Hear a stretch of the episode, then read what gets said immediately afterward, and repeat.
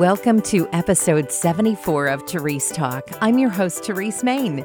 By day, I co-host a morning radio show on a network in New York and Pennsylvania. By night, I'm a podcaster. If you're a woman like me who loves Jesus and just wants to serve her family and community a little better, you're in the right place. If you would, take a moment right now to subscribe so you don't miss a single episode. Do you ever feel like you're doing all the mom things, but your heart isn't really in it? Kristen Weatherall says the key to fulfillment is looking to Jesus for our example and our encouragement. So if you feel like you're falling short, you're not alone. But the reality is, God has given us our children as a gift, and He gives us everything we need to do the job of mothering. Yeah, He really does. But this is, you know, a job on this earth. It's under heaven. And so everything that we know, every single job that we work has been affected by the fall. You know, it's toilsome. And we're dealing with the sin in our own hearts. We're dealing with the sin in our kids' hearts and just the hardship of raising little ones. So I just think that's why it's so hard sometimes. There is so much that happens every day for every mom, so many areas where we can fall short. How can we redeem those moments mm-hmm. so that we don't feel like failures? Well, I think the first step is what we're doing right now is just acknowledging that we will fall short.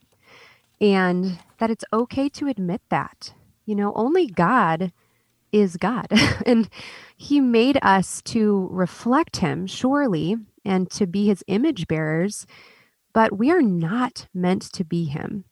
And so I think that acknowledging that is a great start. I think that that will lift kind of a burden of guilt off of our shoulders, just to be able to admit, I am not omnipresent. I cannot be everywhere all the time and everything to each of my kids. I am not, you know, omniscient. I don't know all things. I'm not going to know what in the world I'm doing some of the time. And I think if we can come to a place of just humbly acknowledging that we are not God, that's actually the best place for us to start. One of the things that you say, even in the introduction for your book, is about the disconnection that we have. Our weariness often seems to come from a disconnection between hands and hearts.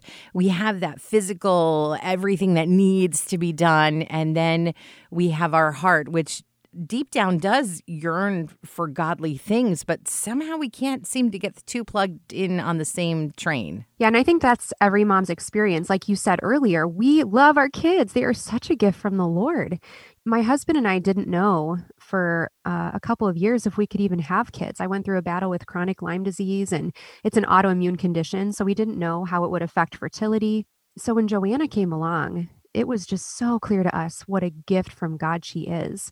And so as moms, we know this, you know, we know that motherhood is a great privilege. It's not something that we deserve. It's a gift from God. And yet, like we mentioned, it is toilsome. It is hard. And I think the great journey of the Christian life, not just for moms only, but for every believer, is learning how to serve the Lord with gladness in a world that's not always easy to live in. And so what is, you know, what does that look like for us as moms? To be faithful, to say, Lord, I, I actually want to see my kids the way that you do and to love them with your heart. And that's something that only He can produce in us. The Bible is filled with women. And so often I think we feel the need to live up to all of them. And there's a couple things. First of all, we're not seeing an entire woman's life in any account in Scripture. We're kind of seeing the highlight reel. It's sort of like the first social media, right? Where you're not mm. seeing, you know, a mom losing her temper in the minivan, because they didn't have minivans then. But who should we be looking to in Scripture, and how can we right-size those biblical accounts to pull mm. the gleans of wheats without taking on all of the guilt that comes from realizing we're not Mary? Yeah. Well, Jesus actually says to His disciples, He says, all of Scripture points to me. So we want to be whole Bible people, you know, where we're reading stories in the Old Testament and actually saying, how does this person, how does this woman, as you're asking, point me to Jesus? And so I think as we're reading the Bible and we're encountering these women, we're going to see uh, their fallenness. We're going to see that, for example, you know, Sarah doubted the Lord and she laughed at Him when He said, you know, in your old age, you're going to bear a son. She laughed at Him. We're going to see that, you know, Hannah could not have children. And she was deeply grieved in her spirit, and she lamented before the Lord. And I think the Bible actually uses the word anxious. You know, she was anxious before the Lord. And, um, and yet all of these characters, all of these real life people in the Bible point us to the only one who can supply for them and for us.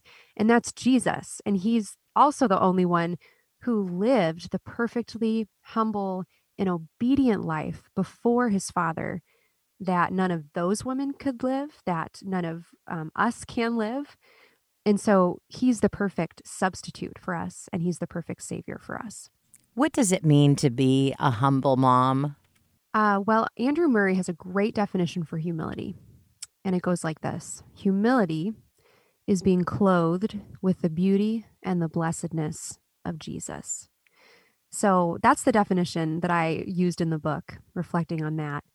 And so I think we can say that a humble mom is a mom who uh, not only depends on Jesus, but starts to look more like him because she's dependent on him. It's a mom who knows that she doesn't have what it takes on her own to serve the Lord, to serve her kids, but she knows that she has a really strong God who has served her. And for that reason, she can depend on him and look to him to become more like him.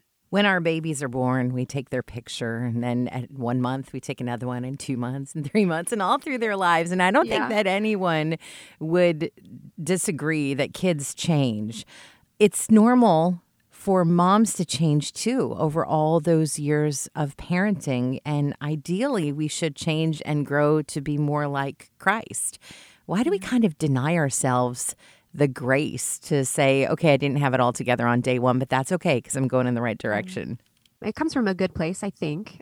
It's that we love our kids and we want to do right by them. And so I think as moms, we tend to take, you know, some of that guilt and sense of failure upon ourselves. I know that I do every single day because we actually want to do right by our kids and we want to do right by the Lord. Um, but I think the negative side of that is that Uh, it's hard for us on this side of heaven to see how God is growing us, how he's being faithful to um, mold us through the power of his Spirit into the likeness of Jesus. I think it's hard for us to see that. And I think sometimes we expect like linear growth. I should be from point A to point B. And the Christian life doesn't necessarily work that way, that cleanly. A lot of times, you know, we're two steps forward, one step back, and then all around again. And um, I think that that's where it's so helpful to have two things. One, the Word of God, because we need we need to hear God's voice. We need to hear, you know, the gospel message freshly every single day, and um, allow God's Word to shape our mind and to shape our hearts. And then we also need great mom friends who have the same mind as we do, who can affirm us. Perhaps it's also a spouse in your life, you know, someone who can say, I actually see this growth in you.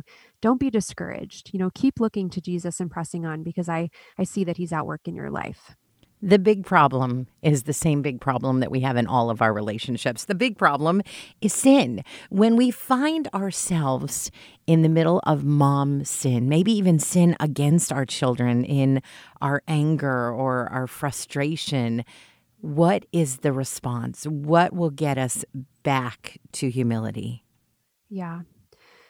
Well, I would venture to say that maybe one of the most powerful pictures of Jesus's gospel that we can give to our kids is when we have sinned and when we have failed, because that's what it is to come to him. It's to repent and to say, you know, I, I am a sinner and I don't have what it takes to make my way to God on my own, but Jesus, you came in order to bear my sin for me and in order to give me new life and to bridge that gap between me and God. So I think coming to our kids in humility and just saying, I am sorry, I was wrong, and will you forgive me? And being able to draw out that sweet gospel of Christ for them is maybe one of the best ways that we can proclaim Jesus to our kids and also um, receive um, the balm of his forgiveness and his grace every single day. Because I, I need that all the time. And um, I found that it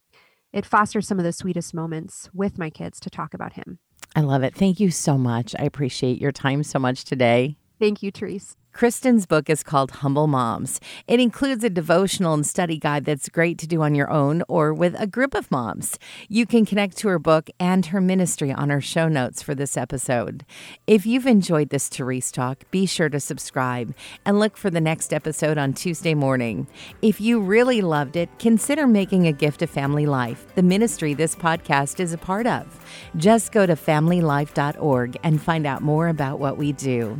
Did you know Family Life offers a variety of podcasts? From news to kids to faith, you'll find a favorite on demand at family life dot org slash podcast.